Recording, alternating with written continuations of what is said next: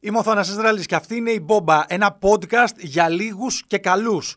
Τώρα, αν είστε καλοί ή όχι, αυτό θα το κρίνει η ιστορία. Εγώ θέλω να πιστεύω ότι κάθεστε κάθε εβδομάδα και κάνουμε παρείτσα, συγκλονιστική, βάζετε ένα ποτήρι αλκοόλ ή ένα αφέψιμα ή ζεσταίνετε ένα τσάι ή πίνετε το γάλα σας, ό,τι τέλος πάντων γουστάρετε να πίνετε και ακούτε αυτό εδώ το podcast, σας θεωρώ καλούς. Άσχετα με το τι σας θεωρούν οι υπόλοιποι. Δεν μας ενδιαφέρει τι σας θεωρούν οι υπόλοιποι. Εγώ λέω ρε παιδάκι μου ότι είστε καλοί. Ακόμα κι αν είσαστε οι χειρότεροι άνθρωποι του κόσμου. Μπορεί κάποιοι από εσάς να είσαστε οι χειρότεροι άνθρωποι του κόσμου. Δηλαδή, αν γινόταν μια ψηφοφορία ψηφοφορία τώρα να βγαίνετε στις πρώτες θέσεις. Δεν πειράζει. Εγώ καλούς σας θεωρώ. Αυτή είναι η μπόμπα.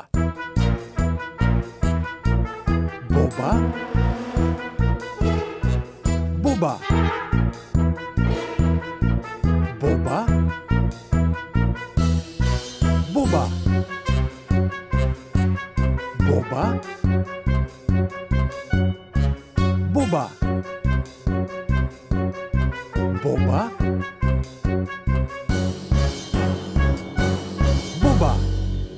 Όπου ανοίγει τι τελευταίες ημέρες και βασικά δεν είναι τις τελευταίες ημέρες, πάντα υπάρχουν κακές ειδήσεις. Αλλά έχουν μαζευτεί πολλά ρε παιδάκι μου τον, τον τελευταίο καιρό. Βλέπεις για δολοφονία 7χρονου, βλέπεις για κακοποιήσεις, ε, βλέπεις για σεξουαλικές παρενοχλήσεις, βλέπεις για την αυτοκτονία του πατέρα, για βίντεο που ε, διέρευσε με το γιο του και του έκαναν bullying οι συγχωριανοί. Βλέπεις, βλέπεις, βλέπεις. Άμα ανοίξεις και τα διαβάζεις, μαυρίζει η ψυχή σου. Τι γίνεται τώρα; Δεν ξέρω αν αυτό το σενάριο το οποίο έχω στο μυαλό μου προέρχεται από κάποια κάποιο διστοπικό μέλλον το οποίο μερικοί από εσάς μπορεί να μην το θεωρείτε ενδεδειγμένο γιατί η ελευθερία μας πάνω απ' όλα αλλά εγώ ξέρετε τι θα ήθελα πολύ. Δεν γίνεται πρακτικά θα ήθελα πάρα πολύ να υπήρχε ένα universal ψυχολογικό τεστ το οποίο θα το έκρινε. Ποιος θα το έκρινε τώρα, κάποιος ψυχολόγος, άνθρωπος, ε, τεχνητή νοημοσύνη, AI, να τη βάζαμε στη ζωή μας. Να υπήρχε ένα παγκόσμιο τεστ το οποίο δεν θα δεχόταν παρερμηνίες ή δεν θα δεχόταν εξωτερικές παρεμβάσεις και θα έπρεπε να το περνάμε όλοι μια φορά το εξάμεινο, μια φορά το χρόνο. Και αν δεν το περνούσαμε, αυτό το ψυχολογικό τεστ που θα έκρινε κάποια σημάδια της προσωπικότητάς μας ή κάποια σημάδια ότι μπορεί να έχουμε αρχίσει να το χάνουμε και να έχουμε μια έφεση ε, εγκληματική, δολοφονική, κακοποιητική, οτιδήποτε, δεν θα ήταν απαραίτητα ότι θα τους βάζαμε στη φυλακή, θα μας έβαζαν στη φυλακή εμάς, γιατί προφανώς τότε μπαίναμε σε άλλη διαδικασία, ήταν, θα μπαίναμε σε κάτι τύπου απολυταρχικό. Όχι. Απλά, ξέρετε τι, θα μας χώριζε ένας φράχτης, δηλαδή θα ζούσαν αυτοί που το περνούσαν το τεστ από τη μια μεριά και από την άλλη θα ζούσαν οι υπόλοιποι. Τώρα και πάλι αυτό με τους φράχτες δεν μ' άρεσε ιδιαίτερα. Σε ένα νησί να ζούσαν αυτοί που δεν θα το περνούσαν. Ένα τεράστιο, σαν το Jurassic Park. Ε, κι ας μην έχει δεινόσαυρους. Κάπως ρε παιδάκι μου να χωρίζαν τα τσανάκια μας. Θα μου πεις από τη μία αυτοί που δεν έχουν ε, προβλήματα τέτοιου τύπου εγκεφαλικό, ψυχολογικό, να σκοτώσω κόσμο, να κακοποιήσω κόσμο τύπου. Πώς θα την έβγαζαν μεταξύ τους; Θα αλληλοδολοφονιώσαν το. Γιατί όχι, δεν έχω κανένα θέμα με, με αυτό εγώ. Απλά οι υπόλοιποι, εγώ δεν βάζω τον εαυτό μου κάπου. Γιατί μπορεί να πέρναγα από το ψυχολογικό τεστ και να μου έλεγε ότι ξέρεις τι, εσύ μπορεί να κάτι το κεφάλι σου να τρελαθεί κάποια στιγμή, σαν το Minority Report με την ε, ταινία που βασιζόταν στο, στο παλιό μυθιστόρημα του Φίλιπ και Dick, αν δεν κάνω λάθος. Ε, τον Tom Cruise ήταν η ταινία, το είπα. Ναι. Εκεί πέρα βλέπαμε και συλλαμβάναν τον κόσμο που θα έκανε έγκλημα. Εγώ δεν λέω κάτι τέτοιο. Γιατί μπορεί να μην γίνει, μπορεί, μπορεί, μπορεί, μπορεί. Δεν ξέρεις που θα κάτσει στον μπαλάκι. Αλλά ένα παγκόσμιο ψυχολογικό τεστ που θα βγάλει η super duper τεχνητή νοημοσύνη και θα μας διαχωρίσει από τη μια μεριά του πλανήτη η μεν και από την άλλη μεριά του πλανήτη η άλλη. Ή από την πάνω μεριά του πλανήτη η μεν και από την κάτω μεριά του πλανήτη η άλλη. Τώρα θα μου πεις, πού θα το στείλουμε, στο κρύο ή στη ζέστη; Ε, είναι ένα θεματάκι κι αυτό. Θέλει, θέλει σχεδιασμό και πιθανότητα αυτό ίσως να γίνει εφικτό όταν θα αρχίσουμε να έχουμε υπτάμενα αυτοκίνητα που πιστεύαμε ότι θα γίνει μέχρι το 2015-19 πότε εξελισσόταν το επιστροφή στο μέλλον. Εμείς ακόμα δεν μπορούμε να. ακόμα κυκλοφορούμε με τα, με τα σάπια αυτοκίνητα της δεκαετίας του 80, βλέπεις τους δρόμους να κυκλοφορούν. Τα υπτάμενα αυτοκίνητα μας μαράνανε. Αλλά φανταστείτε μια τέτοια φάση. Δεν θα ήταν καταπληκτικό. Οι ελευθερίες μας όμως, ε, οι ελευθερίες μας θα μας τις περιορίζανε γαμότο ενώ τώρα που οι ελευθερίε μας δεν μας τις περιορίζει κανένας. Τι καταπληκτικοί άνθρωποι που είμαστε. Φανταστικοί. Και το θέμα, ξέρετε ποιο είναι, ότι ο, ο πολύς ρεαλισμός όμω δεν μ' αρέσει πάρα πολύ. Δεν μ' αρέσει καθόλου. Γι' αυτό θα πάμε να ασχοληθούμε για το επόμενο 20 λεπτό με θεματάκι που βρίσκεται στο επίκεντρο της pop κουλτούρας. Η σχέση μου με τον άρχοντα των δαχτυλιδιών ξεκινάει πριν από περίπου 21 χρόνια. Δεν θα, δεν θα πω στον κόπο καν να σας πω ψέματα ότι είχα διαβάσει την τριλογία των βιβλίων πριν βγουν οι ταινίες. Όχι, δεν θα σας πω τίποτα τέτοιο. Θα σας πω ότι πήγα στο σινεμά το 2001 με ένα φιλαράκι μου που είχε διαβάσει τα βιβλία, σπούδαζε στο εξωτερικό, τα είχε διαβάσει τότε στα αγγλικά και μου λέει βγαίνει σε ταινία αυτό πάμε να το δούμε, θα σα αρέσει πολύ. Ήξερε ότι μου αρέσουν αυτά τα φαντασίας, τα, τα έργα, οι ταινίες γενικότερα. Έτσι πήγαμε μαζί, είδαμε την ταινία, έπαθα την πλάκα μου, διάβασα και τα τρία βιβλία της τριλογίας πριν βγει ε, η δεύτερη ταινία. Κάπως έτσι κινήθηκε η σχέση μας. Δηλαδή, πρώτα ταινία, μετά βιβλία και συνεχίσαμε με την ολοκλήρωση των ε, ταινιών. Οπότε, επειδή είχα δει πρώτα την ταινία, δεν είχα στο μυαλό μου κανένα απόλυτο όραμα με βάση το πώς το είχα διαβάσει. Στη συνέχεια, βέβαια, διαβάζοντας τα βιβλία και πριν βγουν οι ταινίες. Είχα κάποιες εικόνες, ήθελα κάποια πράγματα να μπουν που δεν μπήκαν, κάποια πράγματα που άλλαξαν και ήταν διαφορετικά στα βιβλία. Στο μυαλό μου ήταν απόλυτα ξεκάθαρο το ότι έχουμε ένα όραμα από, την, ε, άλλη, από τη μία πλευρά, αυτό του Peter Jackson για τις ταινίες και προφανώς το, το όραμα του Tolkien όταν έγραφε τα βιβλία. Επίσης προφανώς το όραμα του Peter Jackson ήταν βασισμένο στα πράγματα που είχε γράψει ο Tolkien. Τώρα θα πείτε γιατί συζητάει αυτός τώρα για τον άνθρωπο των δαχτυλιδιών. Πέρασε και η επέτειο των 20 χρόνων που είχαμε το, το Δεκέμβριο από τη συντροφιά του, του δαχτυλιδίου. 2022 έχουμε. Δεν θα έπρεπε να συζητάς, ρε άνθρωπε, για πράγματα της επικαιρότητας, για πράγματα που, που η κοινωνία ε, αγωνιά να μάθει, για πράγματα που, που ο κόσμος θέλει να ακούσει, να πάρει ελπίδα για την καθημερινότητά του, για το πώς θα αλλάξει ο κόσμος γενικότερα. Όχι, όχι, δεν συζητάμε εδώ για τέτοια τέτοια πράγματα. Συνήθως. Τώρα να μιλήσουμε λίγο για τον άρχοντα των δαχτυλιδιών. Τι θέλετε εσείς; Ο άρχοντας των δαχτυλιδιών θα μεταφερθεί τηλεοπτικά, όχι ακριβώς, από το Prime Video της Amazon. Η Amazon πήρε τα δικαιώματα του Άρχοντα των Δαχτυλιδιών, δεν κάνει remake όμως των ε, ταινιών, μας πάει στην δεύτερη εποχή της ε, Μέσης Γης και χρησιμοποιεί κάποια κομμάτια από τα παραρτήματα του Άρχοντα των Δαχτυλιδιών, των βιβλίων που αναφέρονται στην δεύτερη εποχή. Δεν υπάρχει τεράστιος όγκος υλικού όπως υπήρχε στον Άρχοντα των Δαχτυλιδιών. Δεν υπάρχουν τόσες πολλές πληροφορίες όπως υπήρχαν στο Silmarillion για την πρώτη εποχή. Υπάρχουν πολύ λίγα πράγματα. Τέσσερα χρόνια έχει πάρει τα δικαιώματα η Amazon. Σιγά σιγά αρχίσαμε να μαθαίνουμε ότι θα βγει μία σειρά και οι πληροφορίες ήταν ελάχιστες. Μάθαμε το καλοκαίρι που μας πέρασε ότι αυτή η σειρά έρχεται στις 2 Σεπτεμβρίου. Μάθαμε πριν από περίπου ένα μήνα ότι αυτή η σειρά θα λέγεται Rings of Power. Είδαμε πριν από μερικές εβδομάδες τα πρώτα character posters και την Κυριακή που μας πέρασε είδαμε και το πρώτο teaser trailer που προβλήθηκε κατά τη διάρκεια του Super Bowl. Ο κόσμος έχει τρελαθεί ο κόσμος δεν πάει καθόλου καλά. Ο κόσμος έχει τεράστιο πρόβλημα. Γιατί το λέω αυτό; Βασικά δεν χρειάζεται καν να ρωτήσετε γιατί το λέω αυτό. Θα έπρεπε να το έχετε διαπιστώσει ήδη. Έχουν ξεσπάσει τεράστιες αντιδράσεις. Τεράστιες αντιδράσεις.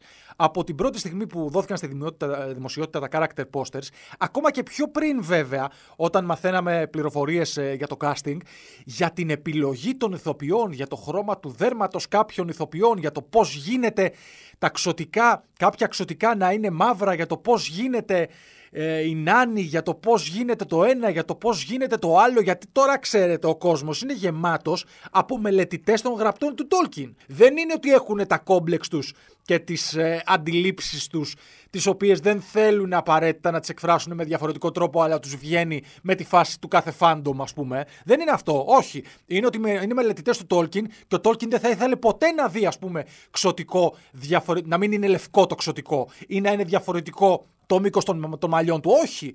Το ότι είμαστε στο 2022 ας πούμε και ότι ο Τόλκιν έγραψε αυτά τα, τα βιβλία πριν από πολλές δεκαετίες που ο κόσμος ήταν διαφορετικός και είχαμε διαφορετική αντίληψη των πραγμάτων, δεν παίζει κανένα ρόλο σε όλη αυτή την υπόθεση γιατί δεν θα μου χαλάσει σε μένα την εικόνα ότι το ξωτικό πρέπει να είναι ο απόλυτος λευκός ή το ο νάνος, η γυναίκα πρέπει να έχει μουσια και ότι ξαφνικά όλα αυτά που γίνονται είναι γιατί υπάρχει η περίφημη ατζέντα του walk culture που θέλει να κάνει τα παιδιά μας πολιτικά ορθά. Να μεγαλώσουμε παιδιά με πολιτική ορθότητα και Παναγία μου αν μας πιάσει αυτό το, το woke culture και πρέπει να είμαστε ε, λίγο πιο προσεκτικοί ρε παιδάκι μου στο πως μιλάμε για, ανθρώπου, για μειονότητες, για ανθρώπους με προβλήματα.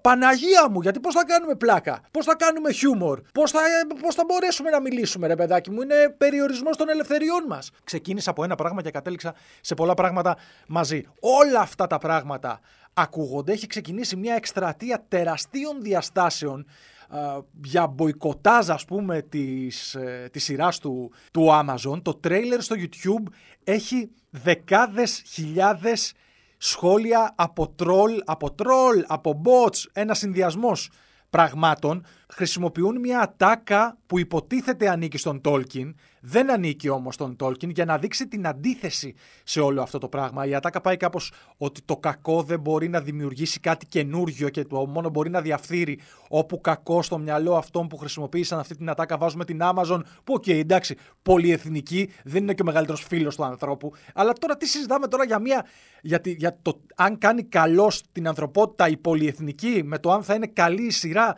ε, του άρχοντα των δαχτυλιδιών. Είναι μια εντελώς διαφορετική κουβέντα. Αν θέλετε να κάνετε μποϊκοτάζ σε προϊόντα της Amazon μαζί σας ή μεγάλης εταιρείας να κάνετε μποϊκοτάζ, να κάνουμε μποϊκοτάζ, να μην βγάλω εγώ τον εαυτό μου απ' έξω, άσχετα με το αν θα είναι καλό το αποτέλεσμα ποιοτικά. Έτσι. Όχι επειδή δεν μας αρέσουν κάποιες από τις επιλογές. Μποϊκοτάζ. Μποϊκοτάζ σε όλες τις μεγάλες εταιρείες. Μποϊκοτάζ στις πολυεθνικές. Στα πάντα μποϊκοτάζ. Όχι όμως αν η πολυεθνική βγάλει κάτι που γουστάρουμε, αν κάτι μας αρέσει, ε, τότε το πάμε στην άκρη το, το μποϊκοτάζ βλέπω αυτά τα πράγματα, ακόμα τα βλέπω και στην Ελλάδα. Έχω διαβάσει τέτοιου τύπου σχόλια. OK, okay, λογικό, μια επέκταση της ε, παγκόσμιας pop κουλτούρας θα δούμε και εδώ στη χώρα μας.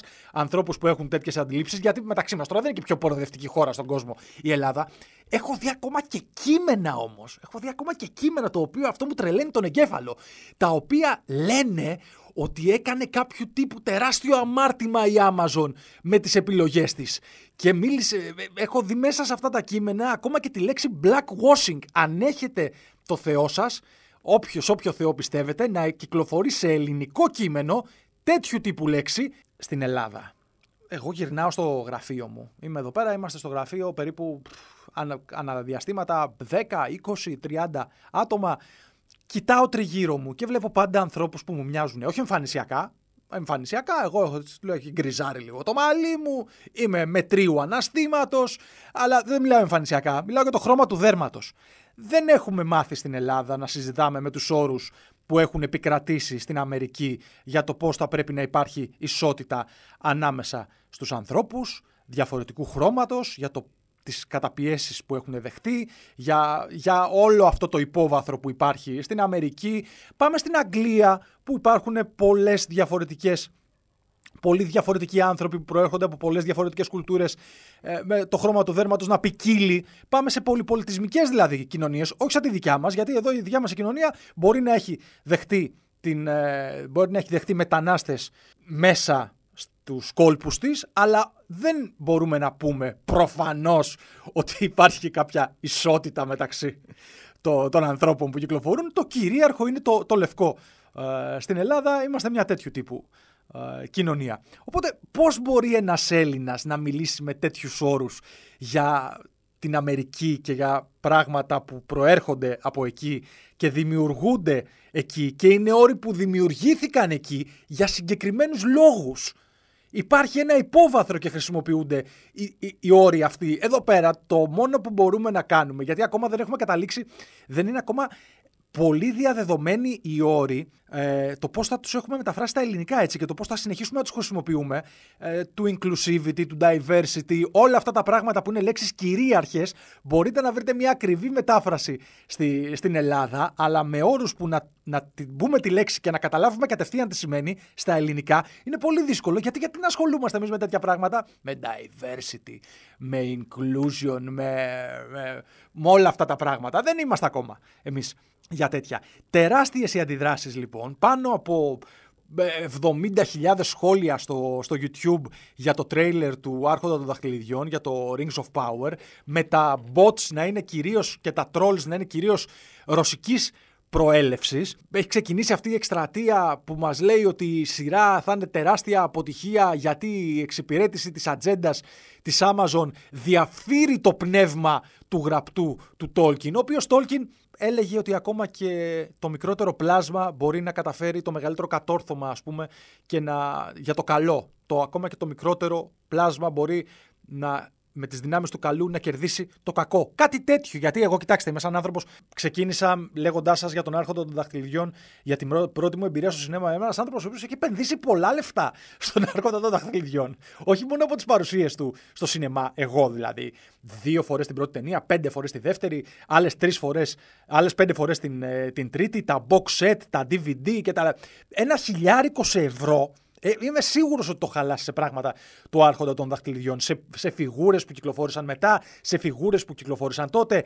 Μπορώ να πω, αλλά δεν το κοκορεύομαι, ότι έχω, έχω διαβάσει οτιδήποτε έχει γράψει ο Τόλκιν. Δηλαδή, ξεκινάμε από τον Άρχοντα των Δαχτυλιδιών, την τριλογία, από το Hobbit προφανώς, από το Silmarillion, από τις ατελείωτες ιστορίες, από τα βιβλία που κυκλοφόρησαν μετά και υπήρχαν με κάποια μορφή ιστορίες στο Silmarillion, αλλά ξεχώρισαν, ε, κυκλοφόρησαν μετά σε διαφορετικές εκδόσεις πιο εμπλουτισμένες από το γιο του, από τον Κρίστοφερ Τόλκιν. Από, από, από, από, από. Ε, έχω το πρόβλημα ότι ποτέ δεν συγκρατώ λεπτομέρειες, οπότε δεν θα μπω σε μια κουβέντα με κάποιον ε, φανατισμένο για να, που θα μου λέει ότι ναι, σε εκείνο το εδάφιο στην τρίτη παράγραφο έλεγε και γινόταν προφανές ότι δεν μπορεί να υπάρξει ποτέ εξωτικό που να είναι διαφορετικού χρώματος στο σύμπαν του, του Tolkien, αλλά εγώ επειδή δεν θυμάμαι και θυμάμαι πάντα πράγματα τα οποία μου έχουν αφήσει καλή αίσθηση στο κεφάλι, λέω εκείνο μου άρεσε, αυτό μου άρεσε. Δεν μπαίνω ποτέ σε μια τέτοια διαδικασία να, να κουβεντιάσω με φανατικούς όλης αυτής της διαδικασίας. Αυτό που δεν καταλαβαίνω είναι πώς μπορείς να μπαίνεις σε όλο αυτό το, το mindset το οποίο θα σου λέει, θα σου υπαγορεύει ότι κάτι δεν θα μου αρέσει, επειδή νομίζω ότι δεν θα μου αρέσει και νομίζω ότι μου διαλύει την, ε, όλο αυτό το όραμα που έχω για την πραγματικότητα όπως θα έπρεπε να είναι. Δεν μπορώ να το καταλάβω. Δηλαδή, να λέω ότι κάτι θα είναι άθλιο 7 μήνες πριν κυκλοφορήσει και χωρίς να έχω δει απολύτως τίποτα εκτός από ένα λεπτό που κυκλοφόρησε σε teaser. Ε, πώς γίνεται, ρε παιδιά, αυτό; Και συγγνώμη, δεν, δεν χάνεις τότε πολύ, πολύ μεγάλο κομμάτι ενέργειας από το να μισείς κάτι χωρίς να ξέρεις απαραίτητα γιατί το μισείς. Σε κάποιες περιπτώσεις ξέρουμε πάρα πολύ καλά γιατί μπορεί να το μισήσει κάποιος. Όλο αυτό με βάση τις εικόνες που έχουν κυκλοφορήσει και τα συναισθήματα που μπορεί να σου προκαλέσει ένα μαύρο ξωτικό.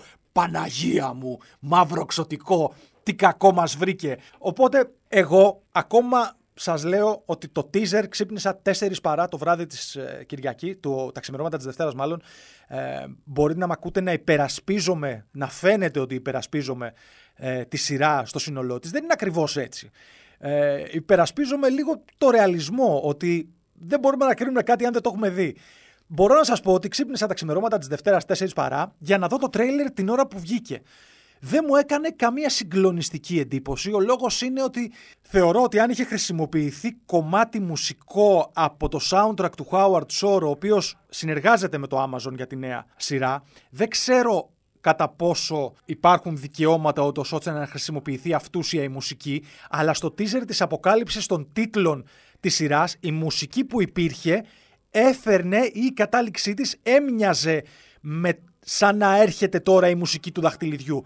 Θεωρώ ότι η μουσική που χρησιμοποιήθηκε ήταν λίγο πιο χαριτομενιά, θα τέριαζε πιο πολύ σε ταινία Harry Potter. Αλλά και πάλι μπορώ να κρίνω ολόκληρο το soundtrack και ολόκληρη τη σειρά από ένα λεπτό υλικού. Δεν μπορώ να το κρίνω. Προφανώς να πω την Μπορώ να κρίνω το teaser. Ότι δεν ενθουσιάστηκα κιόλας και ενθουσιάστηκα πολύ περισσότερο με το trailer του Multiverse of Madness του Doctor Strange που βγήκε την ίδια ώρα και το είδα το, το, είδα το, το πρωί εκείνης της ε, ημέρας. Παιδιά, έρχεται ο Σεπτέμβριος. Αφήστε να κρίνουμε τα πράγματα όταν θα έχουμε μια συνολική εικόνα. Να δούμε το πρώτο επεισόδιο, να δούμε το δεύτερο και άμα δεν μας αρέσει δεν συνεχίζουμε να το βλέπουμε. Γιατί θυμόμαστε φαντάζομαι, θυμάστε, δηλαδή τώρα θεωρώ ότι όσοι έχετε παραμείνει και ακούτε το παραλήρημά μου για τον άρχοντα των δαχτυλιδιών, πάει να πει ότι ξέρετε το, το σύμπαν του Τόλκιν και και ενδιαφέρεστε γι' αυτό και για τις εξελίξεις στο κινηματογραφικό και σε τηλεοπτικό επίπεδο. Μην ξεχνάμε ότι μετά την τριλογία των το Άρχοντα των Δαχτυλιδιών κυκλοφόρησε η τριλογία του Hobbit, που δεν είχε κανένα νόημα να είναι τριλογία. Μιλάμε για ένα πολύ μικρό βιβλίο. Ξεκίνησε ως ε, project δύο ταινιών, που θα σκηνοθετούσε ο Γκυγέρμο Ντελτόρο, κατέληξε ο Ντελτόρο να φεύγει, να αναλαμβάνει ο Πίτερ Τζάξον τελευταία στιγμή, οι δύο ταινίες να γίνονται τρεις, η πλοκή να ξεχυλώνει, τα εφέ να το ρίχνουν εντελώς στο CGI σε αντίθεση με τα practical effects που χρησιμοποιήθηκαν κατά κύριο λόγο στο, στην τριλογία του Άρχοντο των Δαχτυλιδιών, μαζί φυσικά με τα εφέ της Veta Digital και της της, της Veta Digital που ήταν πρωτοποριακά για την εποχή, αλλά σου έκανε ένα πολύ πιο ρεαλιστικό αποτέλεσμα το, το οπτικό τα οπτικά εφέ που χρησιμοποιήθηκαν για τον Άρχοντα των Δαχτυλιδιών σε σχέση με το Hobbit, το οποίο μεταξύ μας πάλι τώρα ε, δεν νομίζω ότι κανένας το προτιμά σαν τριλογία σε σχέση με τον Άρχοντα. Όποιος ήταν αυτός ήταν λίγο περίεργος και δεν. Ε, εγώ μετά από την πρώτη φορά που είδα την κάθε ταινία στο σινεμά και άντε να, να, να τις χάζεψα και λίγο στην τηλεόραση, δεν έχω αποφασίσει να τις επισκεφθώ ξανά. Δεν είχαν για να καταλήξουμε καμία σχέση με την αρχική τριλογία, ούτε γνώρισαν ε, την ίδια αποδοχή από κοινό και κριτικούς. Έκαναν πολύ καλές εισπράξει, αλλά δεν ήταν αυτό που λέμε και ο πιο άξιος διάδοχος όλων των εποχών. Το γεγονός ότι υπήρχαν κοινά πρόσωπα και στις ε, δύο τριλογίες είναι αυτό που βοήθησε σίγουρα. Οπότε, όταν βλέπεις ένα τρέιλερ που θα σου χρησιμοποιήσει τον Γκάνταλφ, θα σου χρησιμοποιήσει τον Σάρουμαν, θα σου χρησιμοποιήσει την Γκαλάντριελ και θα σου χρησιμοποιήσει και τον Έλροντ, ε, λες ρε παιδάκι μου, ναι, α, αυτούς που γουστάρω, νάτι, ξανά. Έλα τώρα που δεν μπορούμε να τους χρησιμοποιήσουμε αυτούς ξανά. Πέρασαν τα χρόνια, είναι και διαφορετικό το χρονικό ε, πλαίσιο στο οποίο εξελίσσεται η, η σειρά η καινούρια και λέμε ότι ε, Πώς θα χρησιμοποιήσουμε τους ίδιους. Ο Φρόντο δεν μπορεί να παίξει, δεν υπάρχει. Ο, η Γκαλάτριελ υπάρχει σαν χαρακτήρας. Η Κέιτ Μπλάνσετ δεν είναι διαθέσιμη και ούτως ή άλλως έχουν περάσει και 20 χρόνια. Μην ξεχνάμε ότι η, η Kate Blanchett έχει περάσει πλέον τα 50, είναι 50-51 αν δεν κάνω λάθος, οπότε δεν μπορεί να αποτυπώσει στην οθόνη ε, μια Galadriel σε νεαρή ηλικία. Ε, θα μπορούσε με, με, με DH, FS, CGI κτλ. Πάλι πάμε σε καινούριους ε, ηθοποιούς, πάμε σε μια καινούργια πρόταση, έχουν περάσει και, και 20 χρόνια από τότε. Οπότε, Α μην το κρίνουμε, ρε παιδιά, πριν το, το δούμε. Και ό,τι ε, έχετε στο μυαλό σας ως ε, έτσι πρέπει να είναι, μην το αφήνετε να σας χαλάει μια καλή ιστορία. Τσεκάρετε το ή μην το τσεκάρετε, δεν ήρθε και το τέλος του κόσμου στο κάτω-κάτω. Αν το χρώμα του δέρματος του ηθοποιού που υποδίεται τον τάδε ρόλο δεν είναι αυτό που θεωρώ εγώ ότι πρέπει να είναι ή πιστεύω εγώ ότι θα έπρεπε να είναι. Σε όλο αυτό το πράγμα αυτό που παίζει το μεγαλύτερο ρόλο είναι μια καλή ιστορία. Γιατί να μην ξεχνάμε ότι δεν είμαστε όλοι οι ίδιοι, δεν μοιάζουμε όλοι το ίδιο. Και όταν διαβάζουμε κάτι, η εικόνα που σχηματίζουμε στο μυαλό μας είναι κυρίως κοντά σε αυτό που έχουμε ως παράσταση δικιά μας. Οι Αφροαμερικανοί όταν διαβάζουν κάτι, οι Λευκοί όταν διαβάζουν κάτι, οι ασιατικής καταγωγής άνθρωποι όταν διαβάζουν κάτι. Κάτι το οποίο δεν περιγράφει με απόλυτο, σε απόλυτο βαθμό το πώς μοιάζει ένας χαρακτήρας. Γιατί πολλοί συγγραφείς κιόλας αποφεύγουν όλη αυτή τη ε, διαδικασία, ούτως ώστε να αφήνουν πολλά πράγματα στη φαντασία του, του αναγνώστη. Δεν σκεφτόμαστε όλοι το ίδιο. Η φαντασία είναι αυτό που λέμε. Αφήνουμε το μυαλό μας ελεύθερο να πάει όπου θέλει. Η φαντασία η δικιά μου δεν θα είναι ποτέ ίδια με τη φαντασία του άλλου και να μην προσπαθούμε να επιβάλλουμε τη δικιά μας φαντασία στην πραγματικότητα όλων. Τέλος.